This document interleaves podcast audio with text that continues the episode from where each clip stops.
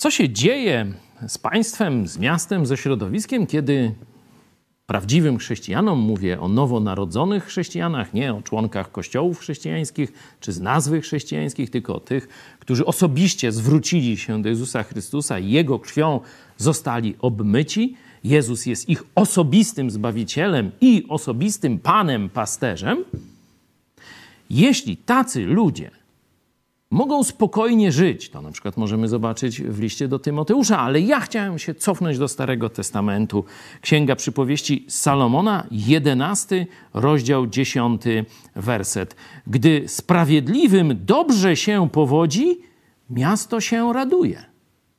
Zobaczcie, kiedy ludzie prawi przed Bogiem, postępujący tak, jak wynika to z tego, że Jezus ich prowadzi, mają dobrze, nie są prześladowani. Kiedy czynią dobrze, to są, można powiedzieć, w jakiś sposób chwaleni, czy, e, czy inne jakieś sposoby pozytywnego oddziaływania państwo stosuje, to wtedy wszyscy obywatele tego miasta i państwa zaczynają się cieszyć.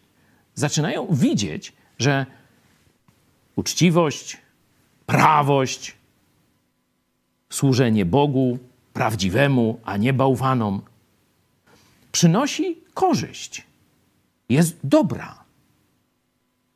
I coraz śmielej idą w tym samym kierunku, czyli zaczynają postępować dobrze, z radością. Ale wyobraźmy sobie przeciwną stronę.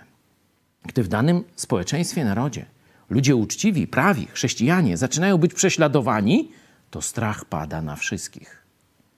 Pytanie, w jakim miejscu historii, jako Polska, jako Europa. Jesteśmy.